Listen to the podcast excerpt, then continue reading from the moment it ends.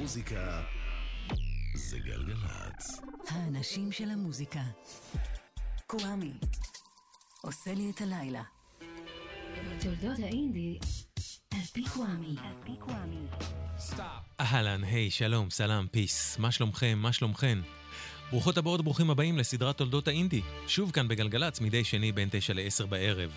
את כל פרקי הסדרה תוכלו למצוא באתר גלגלצ, באפליקציית גלגלצ, איפה שאתם שומעים ושומעות פודקאסטים, ובבלוג של הסדרה historyofindie.wordpress.com. קוואמי כאן איתכם ואיתכן, והפעם אנחנו עם פרק שני לעונה השנייה, שהוא גם פרק מספר 29. השנה אליה הגענו בפרק שעבר היא 1981, ומתוך החשיבה העצמאית שהביאו איתם האינדי והפאנק, נרקמת תת-תרבות חדשה.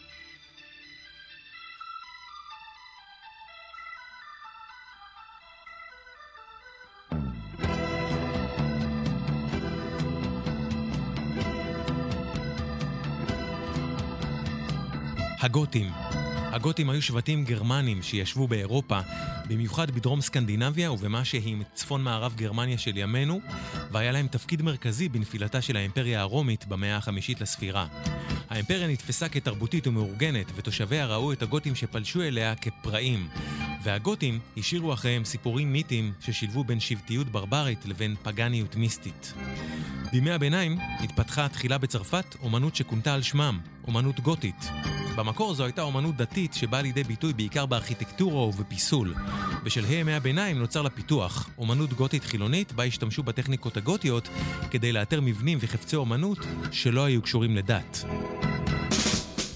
איך שחלק מאותם פסלים ומבנים נראו, יצר תחושה של קדושה מסתורית, מיתית ואפלה, מה שכונה גותיקה. עם השנים התפתחו ספרות גותית שהייתה מלאה באופל ובאימה, ושירה גותית שעסקה בפחדים אפלים ובתשוקות כמוסות. שנים רבות קדימה, וב-1967, מבקר המוזיקה ג'ון סטיקני מכין מאמר על מפגש שלו במרתף יין עם ג'ים מוריסון. סטיקני כותב שזה החדר המושלם לכבד בו את הרוק הגותי של The Doors. וזו הייתה הפעם הראשונה בה מישהו טבע את המושג gothic rock, רוק גותי. The Doors שהגיעו מ-LA בקליפורניה לא היו אופייניים למה שקרה בה בסיקסטיז, מוזיקלית או חברתית. הדורס הביאה איתה לעולם הרוק שילוב של מסתורין, מיניות מוחצנת, שירה ומורבידיות. המורבידיות הזאת הייתה יוצאת דופן בשנות ה-60 מלאות ה-Peace and Love וילדי פרחים, והיא סימנה לדורות עתידיים שאפשר לשיר גם עליה.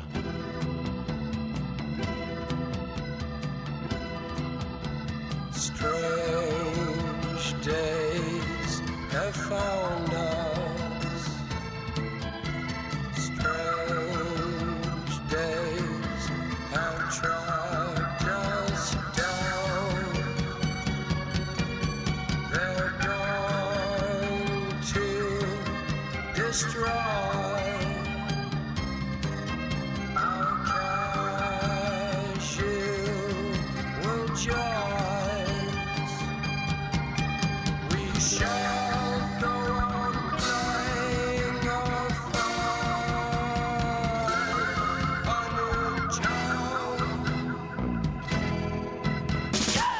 Strange Days, The Doors, שיר הנושא מאלבומם השני שיצא גם הוא ב-1967. עוד באותה שנה, אבל בחוף המזרחי של ארצות הברית, יצא אלבום הבכורה של The Velvet Underground. לו ריד, ג'ון קייל, סטרלינג מוריסון, מורין טאקר וגם תגלית בשם ניקו. ניקו הייתה שחקנית ודוגמנית שהגיעה מגרמניה לניו יורק. היא הקליטה סינגל ראשון עוד ב-65 עם צד ראשון שהופק על ידי בריאן ג'ונס מהרולינג סטונס ו B-side שהופק על ידי ג'ימי פייג' לימים בלד זפלין. אומן הפופ ארט אנדי וורהול שליהק אותה לסרטים הניסיוניים שלו בניו יורק, הפיק את הוולווט אנדרגראונד בתחילת דרכם, והתעקש שניקו תשיר שלושה שירים באלבום הבכורה שלהם. ניקו הייתה בלונדינית ויפהפייה על פי תפיסת היופי המערבית, ואני אומר את זה אך ורק מכיוון שאנשים נדהמו מהדיסוננס לכאורה בין היופי החיצוני לבין הקול שלה. לניקו היה קול עבה שהביא איתו עיוות. אנשים ציפו ממנה לשיר כמו מלאך ענוג, אבל ניקו שרה בזיופים, ונשמעה לאוזני חלק מהמצפים כמו מלאך אחר, מלאך המוות. אופי השירה הזאת שלה, הרצינות שבה היא שרה, הגרנדיוזיות שהובילה אותה, והניגוד בין מה שנחשב כיופי לבין מוזיקה שמימשה את מה שנתפס ככיעור, השפיעו מאוד על המוזיקה הגותית שבדרך.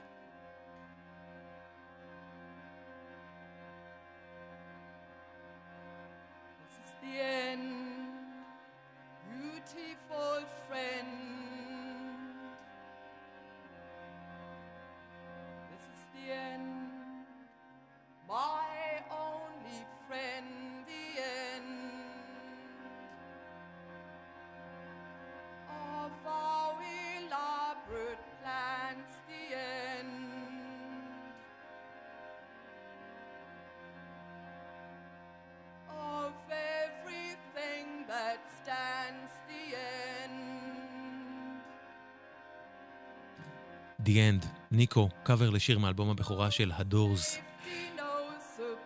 The Velvet Underground הובלה על ידי סולנה הראשי לו ריד, שהרחיק לכת באופל שלו אפילו הרבה יותר מג'ים מוריסון, וכתב בצורה בוטה וגלויה על כל מה שהיה מנוגד ל-Peace and Love של ה-60's. אצל ריד, העולם לא הורכב מילדי פרחים חייכניים, אלא מחיי רחוב מזוהמים, מהתמכרות לסמים קשים, מהרס עצמי וממחשבות על מוות. מוזיקלית, בדומה לשירה של ניקו, הוולבט ביטאו גם בנגינת הגיטרות, הוויולה והתופים עיוות. עיוות שהם לא ניסו לייפות. וכך הם יצרו את הקרקע הבוצית לכל מה שייתפס כמוזיקה אלטרנטיבית משנות ה-70 והלאה, על שלל תתי ז'אנרים שיצמחו ממנה. מוזיקה שבשלב ראשון הייתה מנוגדת למה שנתפס כיפה, כנעים, כמשהו שכולם יכולים לאהוב. באלבום הראשון של הוולבט, והיחיד שלהם עם ניקו, הופיע שיר שנקרא על שם ספרו המפורסם ביותר של הסופר האוסטרי, לאופולד פון זאכר מזוך. ונוס בפרוות יצא ב-1870, ותיאר גבר שכל כך מאוהב באישה, עד כדי כך שהוא מבקש ממנה להיות העבד שלה, ורוצה שהיא תתייחס אליו בדרכים משפילות. הספר תיאר מיניות נשית דומיננטית והנאה חושנית מכאב, וזו זכתה בעקבותיו לכינוי סאדו-מזוכיזם, או בקיצור S&M. הביטוי מזוכיזם נקרא כך על שם הסופר שכתב את וינס אינפרס, מזוך. המילה סדיזם נקרא כך על שם המרכיז דה סאד, צרפתי מהמאה ה-17 וה-18. במאה ה-20 הביטוי S&M קיבל את ההרחבה ל-BDSM, ראשי תיבות של Bondage, Discipline, Dominance and Submission. BDF, BDSM הפך במהלך המאה ה-20 לתופעה שיש לה ביטוי ויזואלי, גם עבור מי שלא בהכרח לוקח או לוקחת בה חלק פעיל. עם אסתטיקה של לבוש שחור, שיכול להתבטא גם בבגדי לטקס, אור או ויניל. והוולבט אנדרגראונד הייתה הלהקה הראשונה בהיסטוריה שהוציאה שיר על סאדו-מזוכיזם. השיר נקרא על שם אותו ספר, Venus in Furs.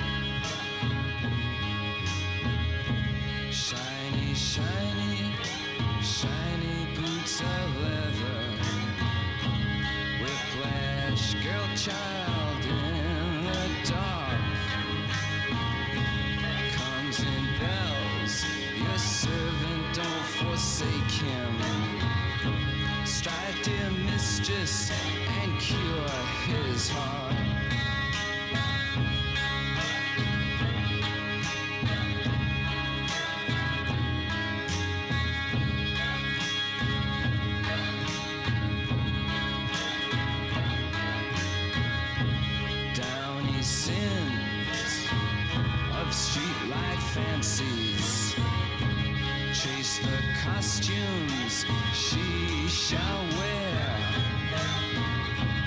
Ermine furs adorn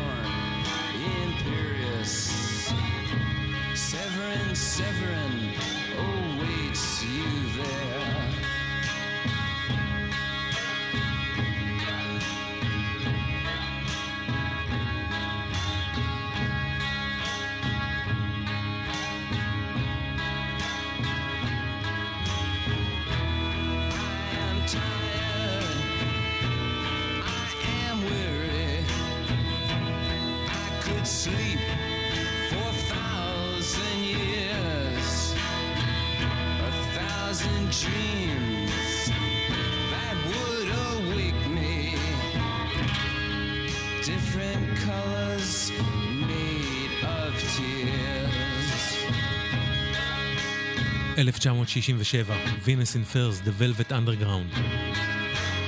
אפילו שמוזיקת רוק הביאה איתה לעולם מסוף שנות ה-50 אל תוך ה-60's דיסטורשנים ופידבקים ותרבות נגד, התרבות הזאת נכנסה אל המיינסטרים והתקבעה על כל מיני סכמות של מה בכל זאת נגיש לאוזן לשמוע. הרוק נהיה פחות ופחות מאיים ומתריס, ואז באה חבורת The Velvet Underground ויצרה תרבות נגד לתרבות הנגד המקורית של הרוקנרול. הוולבט יצרו אווירה כבדה, מעוותת, מלאה בזוהמה מהחיים האמיתיים. חלק מהכלים שלהם זייפו בכוונה, והם גם היו אינטלקטואלים במופגן. השילוב בין המוזיקליות המסוימת הזאת לבין נושאי המוות, ההרואין וה-S&M שנחשבו לטאבו, יצרו את הקרקע גם למה שהפך בסוף שנות ה-70 ותחילת ה-80 למוזיקה גותית. הגותיקה החדשה הושפעה מהוולבט, מסוג השירה של ניקו, מאיגי פופ עם ובלי הסטוג'ז, מאלבומי ברלין של דיוויד בואי, ומטון השירה הכבד והרציני שהיה לסולן הדורס, ג'ים מוריסון, שאפשר היה לשמוע את ההשפעה שלו כבר בשנות האינדי הראשונות על זמרים כמו איאן קרטיס מג'וי דיוויז'ן ואיאן מקאלוק מאקו אנד דה באנימן. בתחילת האייטיז, הפאנק הבריטי היה סופר חברתי. בלטו בו באותו זמן במיוחד התת-ג'אנרים אוי ואנרקו-פאנק. אלה שרו על קשיי היום-יום, על אבטלה וכנגד דת, משטרה, צבא או מדינה. אבל היו פנקיסטים שהרגישו שהם רוצים משהו שונה. שהם רוצים לא לחשוב על צרות השגרה האפורות והמאיימות כשהם שומעים מוזיקה והולכים למועדונים, ושהם גם לא רוצים שיחנכו אותם. הם חיפשו את עצמם במקומות שהציעו בריחה. הבריחה הזו הייתה לעולמות שדימו כישוף ומסתורין. עולמות שהושפעו ממיתולוגיות אימה מהמאה ה-18 וה-19, מסיפורים של אדגר אלן פה ומשירה של שרל בודלר, ממיתוסים על ערפדים, שדים קדמוניים ורוחות רפאים ומסרטי אימה. עולמות שהרבה אחרי מה שקרה בימי הביניים זכו לכינוי גותים. וכשהיא מושפעת מכל אלה בתחילת האייטיז, הגותיקה החלה להפוך לסגנון מוזיקלי בפני עצמו. במוזיקה הגותית אנשים רבים גם מצאו את מה שהיה חסר להם באוי ובאנרקו-פאנק, מיניות. ואם הפנקיסטים אהבו ללבוש דברים שנחשבו לסמלי כיעור עבור המיינסטרים, אז הגותים החדשים דאגו לסטייליסטיות שהיה בה יופי מופגן, אפל, מיני ומסתורי, עם דגש של לבוש שחור בעל מאפיינים פטישיסטיים. הם למעשה אימצו את אסתטיקת הלבוש של BDSM, ואת החיבור ל-BDSM אפשר היה למצוא גם ב new wave האלקטרוני, למשל ב Lady Shave של פאד גאדג'ט מהפרק הקודם. מוזיקלית, מה שחלק מהגותים החדשים עשו, היה ריאקציה לרזון המוזיקלי המודע לעצמו, שאפיין לא מעט מהאינדי החדש, וגם ריאקציה למינימליזם של חלק מה new wave האלקטרוני. הגותים אהבו לעשות מוזיקה שתהיה בה תחושה של גדולה ופתוס, והם הביאו איתם גם תיאטרליות.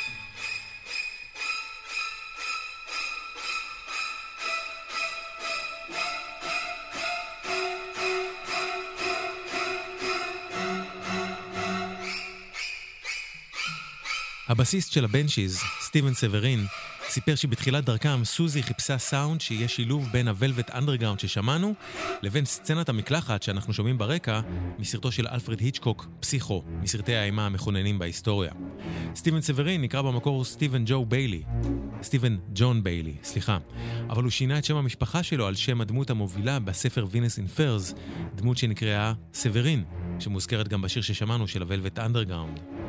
ואחת הלהקות הראשונות שיצרו מוזיקלית וויזואלית את הבסיס לגותיקה החדשה הייתה סוזי אנד הבנצ'יז שהוקמה בלונדון ב-76. זה היה ניכר במראה שלהם, בהופעות שלהם ובתקליטים שלהם, שהושפעו מחלק מהדברים שהזכרתי. ב-81 הבנצ'יז הוציאו את אלבומן הרביעי, ג'וג'ו, אלבום שהביא למקסום את הגותיות שלהם. עם הכריזמה של סוזי כסולנית שנשמעה כמו מנהיגת שבט חדש, עם הגיטרות של ג'ון מגיוק שהיה להן סאונד ערפילי מסתורי, עם התופים של בג'י שהיה בהם משהו שבטי, ועם היכולת שלהם לכתוב המנונים קליטים ומתומצתים. השפעה הענקית על הבנצ'יז באלבום הזה הייתה גם של להקת הקרמפס האמריקאית והחיבור שלהם לסרטי אימה. סוזי and the Benchies, Spellbound. From the cradle comes a beckoning voice, a send spinning. You have no choice.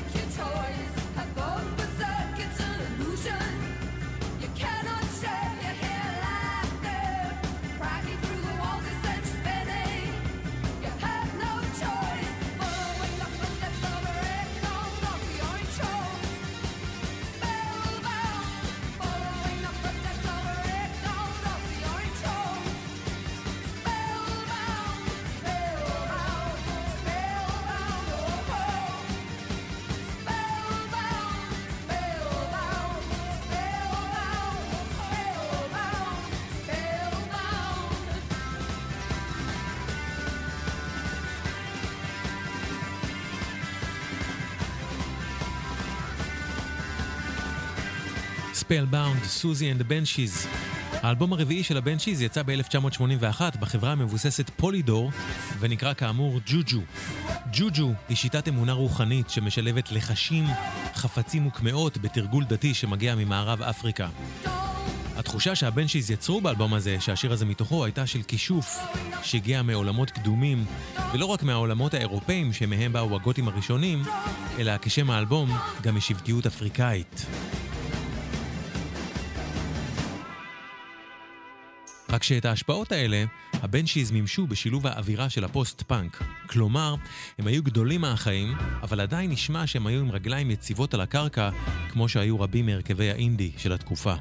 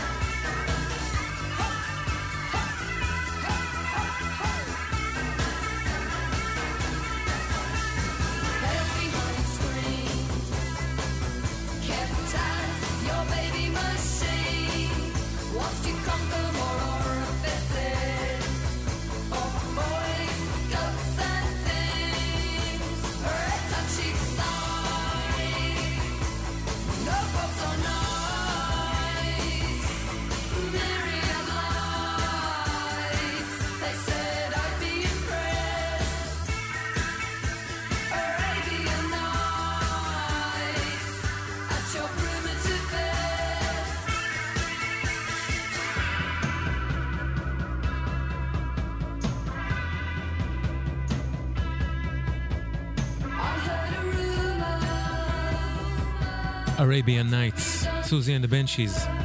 בהופעות של הלהקות הגותיות החדשות נוצרה תחושת טקסיות בין הקהל ללהקה. טקסיות שהרגישה כמעט פגאנית, הד למיתולוגיה של השבטיות של הגותים המקוריים. ההשפעה הזאת הגיעה גם להרכבים שלא היו גותיים במהותם. כמו PIL של ג'וני ליידון, ראשי תיבות של Public Image Limited, מראשונות להקות הפוסט-פאנק.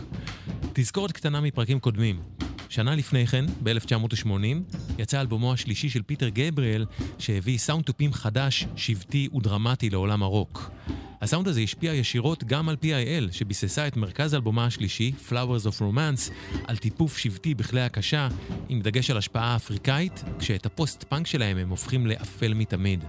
ומדהים איך הדברים התגלגלו, וכמה מה ש-PIL עשו השפיע גם על המיינסטרים, כי לא אחר מאשר פיל קולינס, שמע את התקליט הזה של PIL, ולקח בעקבותיו את מפיק האלבום שלהם, ניק לוני, כדי שיעבוד עם קולינס כאיש סאונד באלבום הסולו הראשון שלו.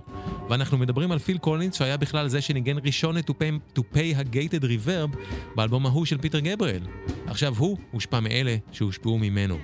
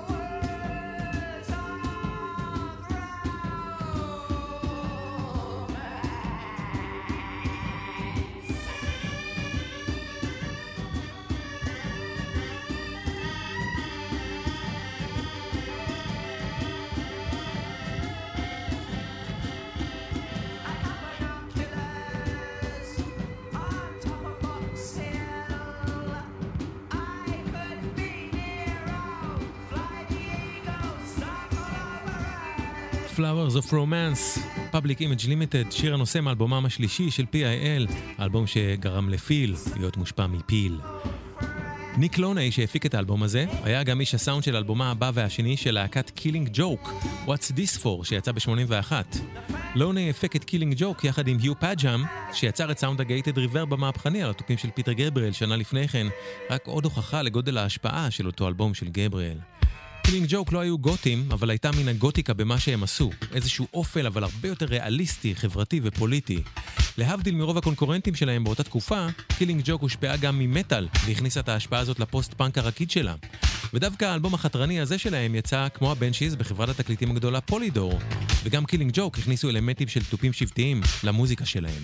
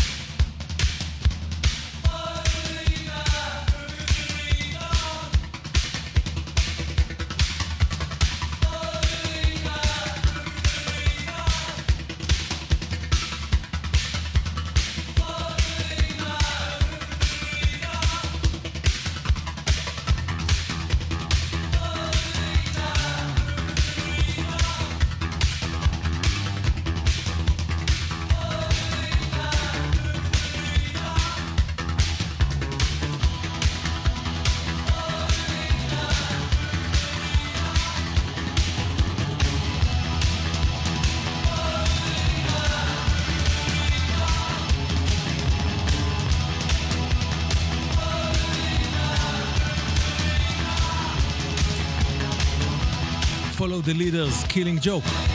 הגותיקה החדשה ב-81 עוד לא ממש נקראה גותיקה, אבל זו הייתה השנה בה היא התגבשה. ואצל הגותים החדשים התפתח סטייל, משהו שאפשר היה ללבוש, ששידר מיניות חזקה, מסתורית ובטוחה בעצמה.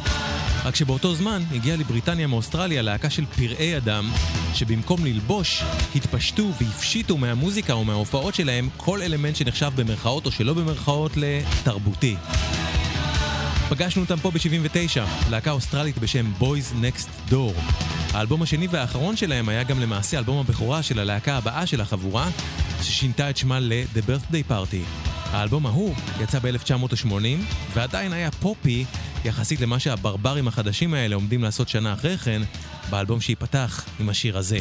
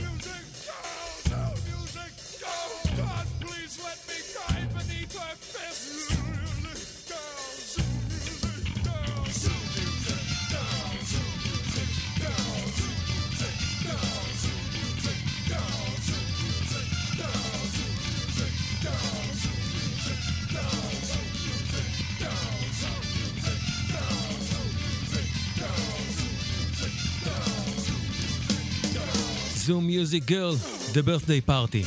עם השינוי הרשמי של שם הלהקה, החבורה הזאת עברה ממלבורן ללונדון. הסולן היה בחור צעיר בשם ניק קייב, הגיטריסט רולנד אס האווארד, הקלידן מיק הרווי, הבסיסט טרייסי פיו והמתופף פיל קלברט. The Birthday Party לא הביאה איתה את הסאונד הרגיל של הפוסט-פאנק. מה שהם עשו היה הרבה פחות מהודק, יותר פרום בקצוות, מאוד מאוד יצרי, מאיים, ובעיקר לא צפוי. ב-81 הם הוציאו את האלבום Prayers on Fire בלייבל טרי שהתחיל את דרכו רק כשנה לפני כן, 4AD. זו מיוזיק גרד ששמענו לקוח מתוכו, וכך גם השיר הבא שנשמע. ג'ון פיל, שדרן הרדיו שהיה האורקל של המוזיקה האלטרנטיבית ב-BBC ובכלל בבריטניה, ועיתונות המוזיקה הבריטית התלהבו מאוד מה-birthday party, ובדחיפתם ההופעות שלהם הפכו לשם דבר. איבו, המנהל של 4AD, סיפר, ההופעות של ה-birthday party התחילו להתמלא ומאוד במהירות. וכמה שהקהל נהיה יותר מטורף, כך גם ניק קייב הפך למטורף יותר. נדיר שלהקה מצליחה להביא את הטירוף של האלבמה עד כדי כך גם לאולפן, אבל הברת'דיי פארטי עשו את זה.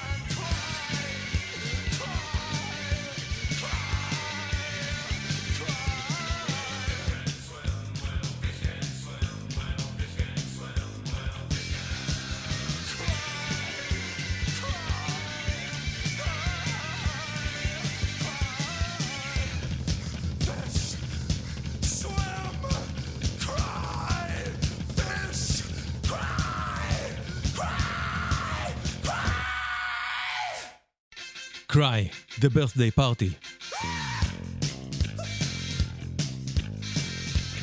ניק קייב הסולן, שהגיע עם הלהקה מאוסטרליה לבריטניה, הפך שם לסוכן כאוס. ג'וי דיוויז'ן למשל הייתה פרה קדושה באינדי.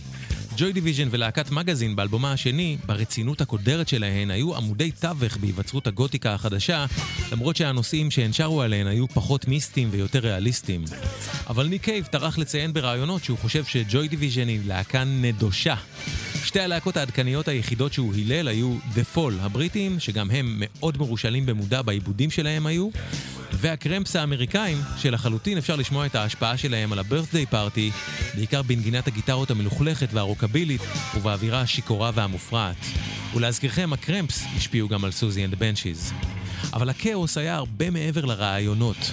במוזיקה ובהופעות שלהם, ה-birthday party לא באו לבדר, הם באו להתעמת. והם צברו מוניטין באותו זמן כלהקת ההופעות האלימה ביותר בעולם. הברת'דיי פארטי היו מורבידים, אבל גם מלאי חיות. הם הביאו לגותיקה הזווית שיצרה תחושה של סכנה אמיתית, של אלימות וחוסר רסן, לא ממיתולוגיות מפחידות מעולמות שמעבר או מימים עתיקים, אלא מהכאן והעכשיו.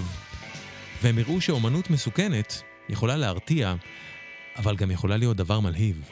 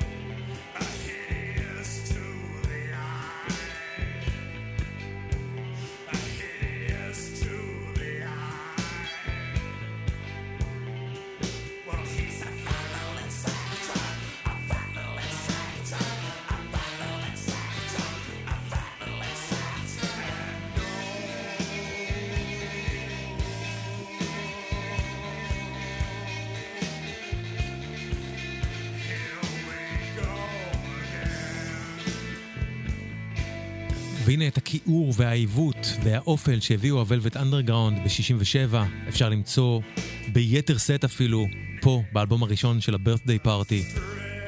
כ-The birthday party prayers on fire מ-81. Nick the Stripper נקרא השיר הזה מתוכו. The birthday party הביאו איתם כמו שאנחנו שומעים כאן גם אווירה קברטית. או בעצם אפשר יותר לומר שהם נשמעו כמו חבורת חוליגנים שהשתלטה על הופעת קברט ועשתה בה כרצונה. אחרי שיצא האלבום Prayers on Fire, הברת'דיי פארטי הקליטו סינגל נוסף שיצא ב-4AD ב-81. להפקת השיר הזה הוזמן מי אם לא ניק לוני, שעבד עם PIL על Flowers of Romance ועם קילינג ג'וק על What's This For. לוני השתמש באותו אולפן בשעות היום כדי לעבוד על האלבום הראשון של פיל קולינס. בלילות הוא השיג שם מחיר זול עבור הברת'דיי פארטי. לסינגל שהוא הפיק להם הם קראו "שחררו את העטלפים", Release the Bats. שיר שמדבר על סקס בין ערפדים, ושנחשב לאבן דרך בהיווצרות המוזיקה הגותית. כך סיפר לוני. הם נכנסו לאולפן ונראו כאילו הם לא ישנו ימים, מתחכמים, לבושים בשחור כאילו הם הרגע הגיעו מהכנסייה, אבל אולי הכנסייה הייתה חורבה עם עכברושים, והם לא התקלחו במשך שבועות. המושג גות עוד לא היה קיים באותו זמן, בטח לא באופן בו אנחנו משתמשים בו בימינו, אבל כן אומר שלהקליט שיר בשם שחררו את העטלפים עם אנשים שנראו כמו ערפדים, היה די פאקינג מלהיב.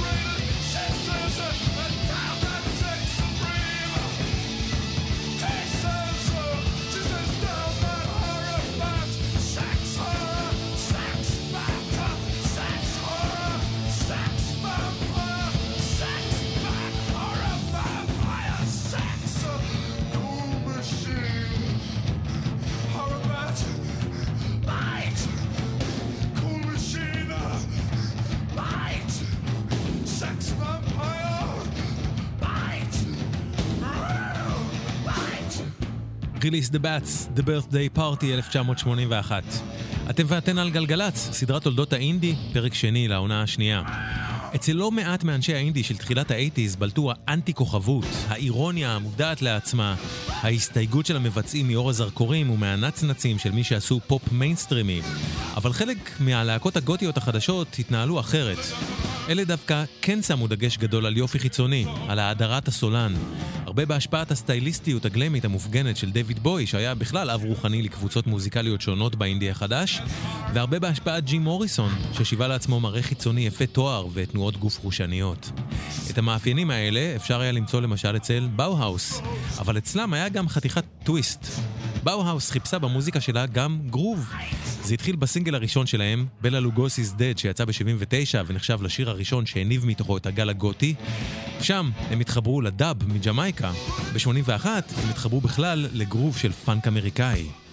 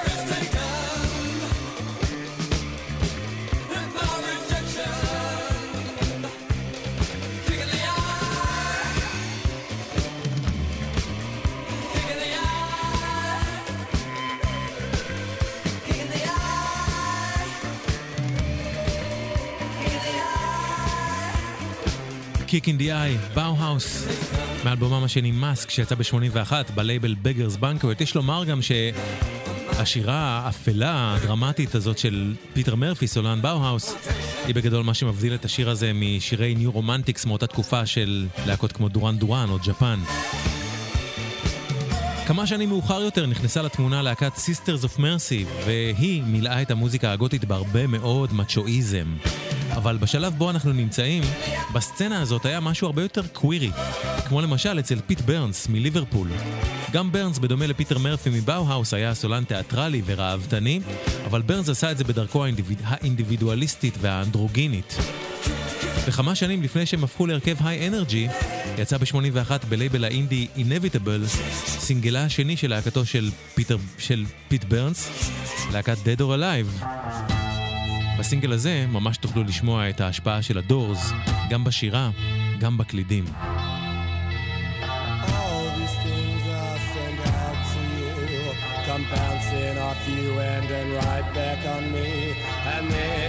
Repeats itself so needlessly.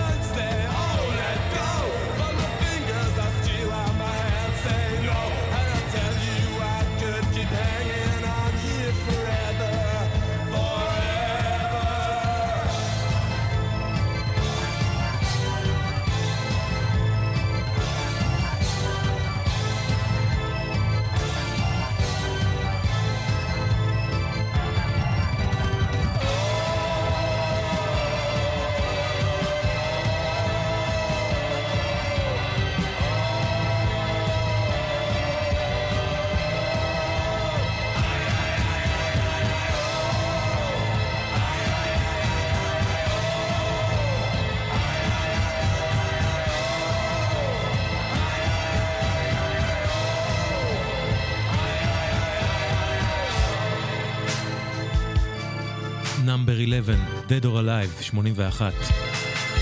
רוברט סמית, סולן ומנהיג דה קיור, סיפר שבתחילת הדרך הוא רצה להיות כמו הבאזקוקס ואלוויס קוסטלו עם הפופיות שלהם, אבל שהוא השתנה אחרי שהוא נחשף לסוזי אנד הבנשיז וללהקת הפוסט-פאנק ווייר. סמית לא מחשיב את עצמו כגותי, ולא רואה את הקיור כעושי מוזיקה גותית, או אפילו כמשפיעים גדולים עליה, אבל הלכה למעשה הקיור הפכו לאייקון גותי, מוזיקלית וויזואלית. ויזואלית, זמן רב רוברט סמית נראה ונשמע סגפני ומוכה יגון. הוא שיווה לעצמו לוק אנדרוגיני, היה מאופר בכבדות, והאיפור שלו לא זהר אלא נמרח על הפנים, במה שנראה כמו שילוב של זיעה עם דמעות. טקסטואלית, המילים של סמית בשלב ההוא היו מורבידיות ודיברו דיכאון תהומי. מוזיקלית, למרות שהקיור אופיינו במינימליזם של הפוסט-פאנק החדש, הם יצרו בתוך העיבודים המינימליסטיים שלהם חלל, שאפשר לטקסטים של סמית להדהד ממש כאילו הם מושרים מתוך תהום פיזית אמיתית.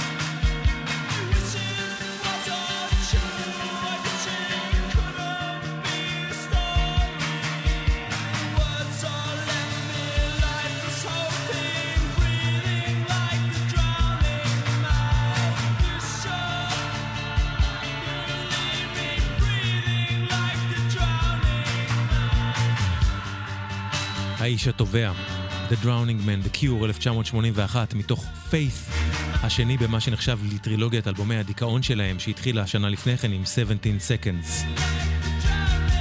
התנועה הגותית אמנם חיפשה בריחה מהיומיומיות האפורה שהפאנק שר עליה, אבל בו בזמן זה לא היה אסקפיזם שבא לידי ביטוי בפופ צבעוני ושמח. הוא בא לידי ביטוי בלבוש ובאיפור שחורים שלגמרי זעזעו את השמרנים של אותה תקופה, ובמוזיקה שהדהדה רצינות גדולה ויגון גדול. אבל כל כל הכובד והרצינות לא הגיעו סתם ולא במקרה.